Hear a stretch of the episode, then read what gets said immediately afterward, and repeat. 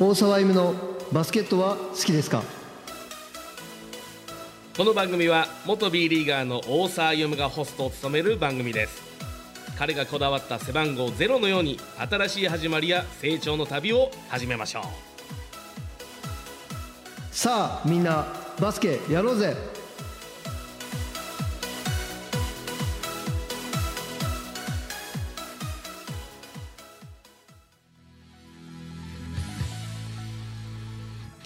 皆さんこんにちは。大沢歩のバスケットは好きですか？一生バスケットマン始まります。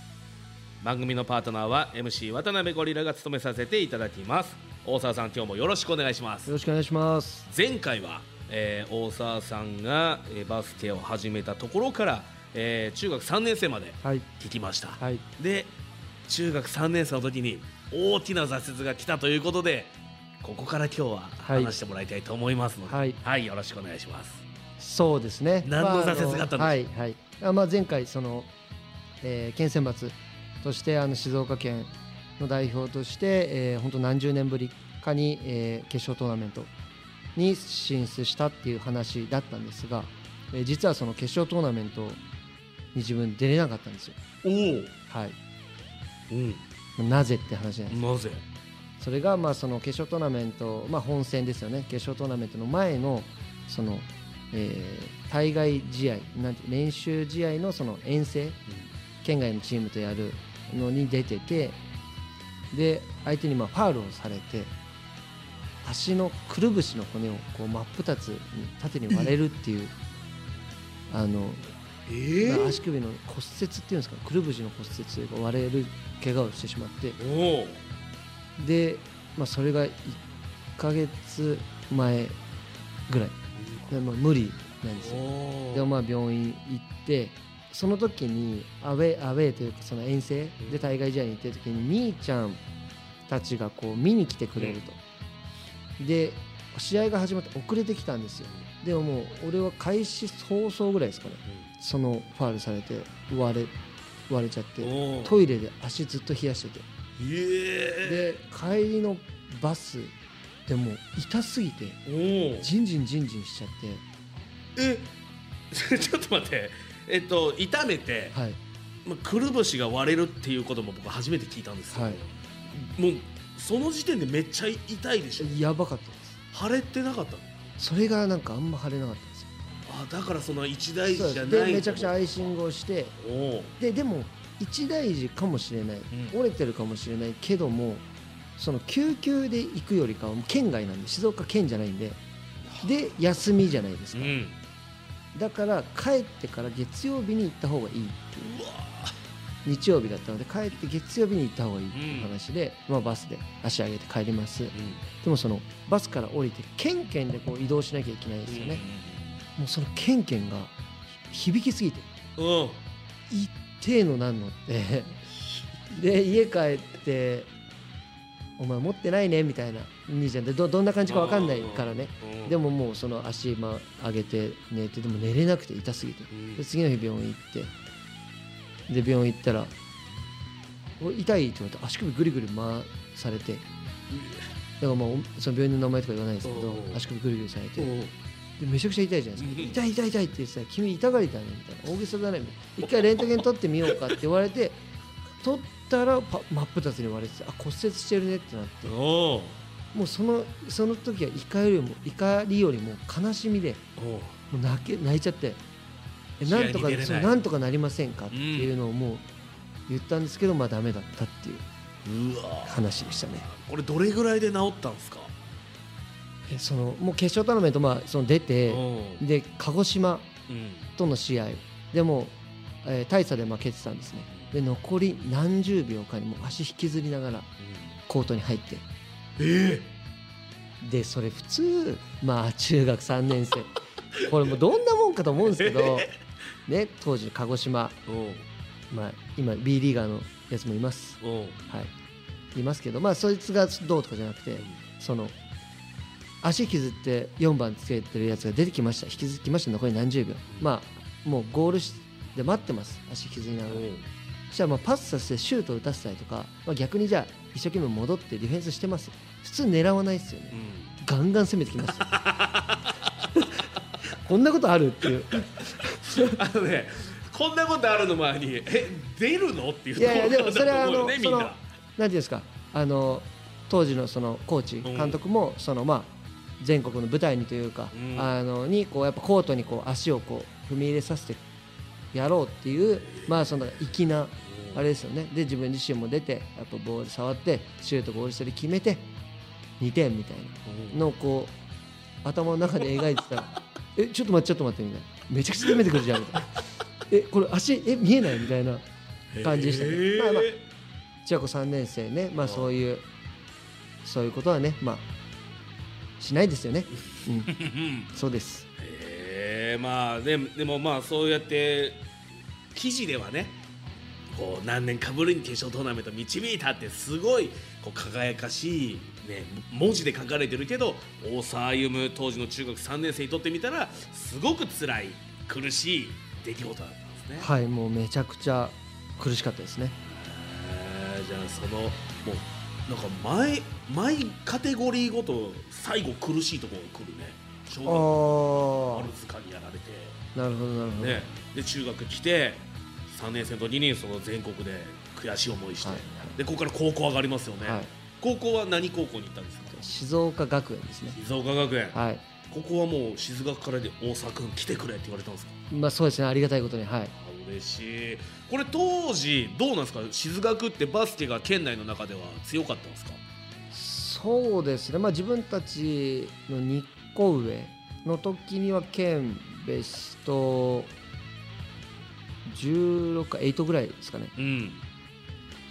これ僕、まあ、野球上がりなんであんま分からないんですけど当時強かったところでいうと静学？あとどこかあるんですか、えっと、自分が1年生の時ですか、うん。1年生の時に強かったのは、まあ、藤枝明誠ももう自分の2個上ぐらいからこう強化し始めて強かったですね。あとは飛龍ですね。とか浜松の方の浜翔とかですか。おうおうおう。いやその辺のその自分が1年生の時の3 2個上どこが強かったかあんま覚えてないかもしれないですけど、はい、うんまあでもその静学に行って、高校の時の大沢今はどうだったんですか？まあそうですねその中学校3年生まではこう自分でこう点をめちゃくちゃ取りに行くうんタイプでやらせてもらってたんですけど、まあ、中高校1年生の最初はそうだったんですけどもともと静岡学園のその、まあ、先生ですよね。顧問の先生コーチ監督があの、まあ、当時のその、えー、いすゞ自動車とか、まあ、そういうところでこうやられてて、まあ、だ実業団ですけど当時のプロみたいな形でやられてた方が現役を引退して教員になって静学を教えてたんですね。うん。ってなった時にその上でやるんだったらあゆむお前はポイントガードになれと。言われて高校1年生の途中でポイントガードっていうふうにまあポジションをコンバートしてやったっていう形ですね。えー、あそれまでってポイントガードではなかったんですか、そう、まあ、あまりこうでポジションつけるあれじゃないのかな中学とかまで。あーまあでもあのもちろんポジションはありましたけどまあこうなんていうんですか好きにやらせてもらってたっていう感じですね、うん。中学校までは、まあ、自分でリバウンド取ってそのまま運んでシュートまで行っちゃうみたいな感じでやってました。うん、でまあ高校生でそのポイントガードになれと。これポイントガードになれっていうことはどういう役割を課せられたんですか？やっぱりその自分がボール持ってってシュートを打つだけではなくやっぱ周りを使うだったり見るだったりとかコントロールする、うん。まあ、チームの本当にコート上の司令と、まあ、コーチ監督にならなきゃいけないので、まあ、自由なプレーばっかりしててはいけないっていう、でまあそのもともとプロの人だったのでやっぱそういうこうポイントガードに厳しいというか、うん。考え方だったりとか、まあ、戦術面しかりそういうところをこう全てまあこう学ばせてもらったっていう感じですね。えー。じゃああの、まあ、小学校3年生からバスケット始めてもう3年生の頃からプロになりたいみたいなのがあったじゃないですか。はいけどこの指導者のプロになあのいすゞ自動車でもやってた方がプロになるなとかポイントガードをやってみろっていうところから結構プロバスケット選手っていう夢の解像度がなんか高くなってったんじゃないですか？あーまあ確かにまあそうかもしれないですね、まあ、そそれこそ小学校3年生の時にプロって言っても日本にプロリーグなかったので、うん。それこそ NBA を見てう、ん。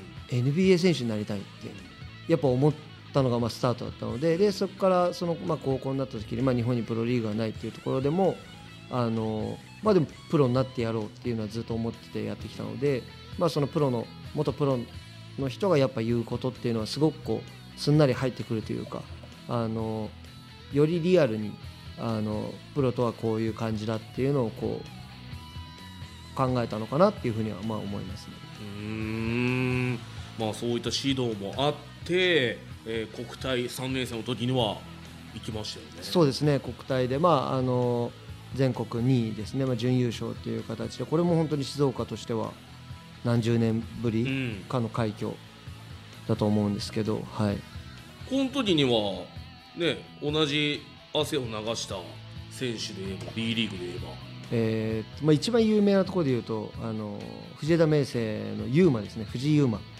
だったりとかあとはあその静岡県内の話ですね。県の。はい、その藤井優馬だったりとかあとはもう、えー今引退して、えー湘南？B3 の湘南の、えーアシスタントコーチをやってる鈴木勇樹うん。とかもともと岩手でアシスタントコーチと自分は選手っていう関係でやったりもしたんですけど、うん。はい、鈴木勇樹だったりとかあと静岡でも一緒にやった古橋。はいはいはいはい。古橋も、えー高生当時高生高校ですね。はあで国体で一緒にやってたりとか。B リーグっていうとそのぐらいですかね。いやわかんない。もし忘れてるメンバーいたらごめんなさい。だ これメール来ますね、はいはいはい。忘れられた選手で、い、やでもそういうのを聞くと僕もあの、ね、藤井選手は川崎ですよね、はいはいだから僕もその記事を見つけて選手名鑑パラパラしてうわ明星高校だってなってなんかそういうのをなんかちょっと面白くなっちゃったんですよ、はいはいはい。静岡のし選手いないかなとか 探し始めちゃって、はいはい。きっとなんかそういう人いると思うんでね。なんかそういう静岡にゆかりのある選手なんかもあのどんどん紹介してもらえたらななんてのも、はい、思いますけれどもまた時間が来ちゃったんですよ。はい。本当はこの回でプロ行くぐらいまで話せたらと思いましたけど、はい。前回小中はい。途中、はい。今回え中高はい。でしたね、はい。なんで次回は大学。はい。次回こそプロにたどり着きましょうか。行きましょう。ね。はい。はい。ということですので、えーぜひ皆さんまた次回も楽しみにしていてもらえたらと思います、えー番組では番組への感想やお便りお待ちしております。アルファベットはすべて小文字で a.z.podcast2024 アットマーク gmail.com a.z.podcast2024 アットマーク gmail.com までお気軽にお寄せください。アドレスは番組の概要欄にもありますのでぜひ大沢さんへの、えーメッセージお願いいたします。大沢さん今日もありがとうございました。それではまた次回もお楽しみに。ありがとうございました。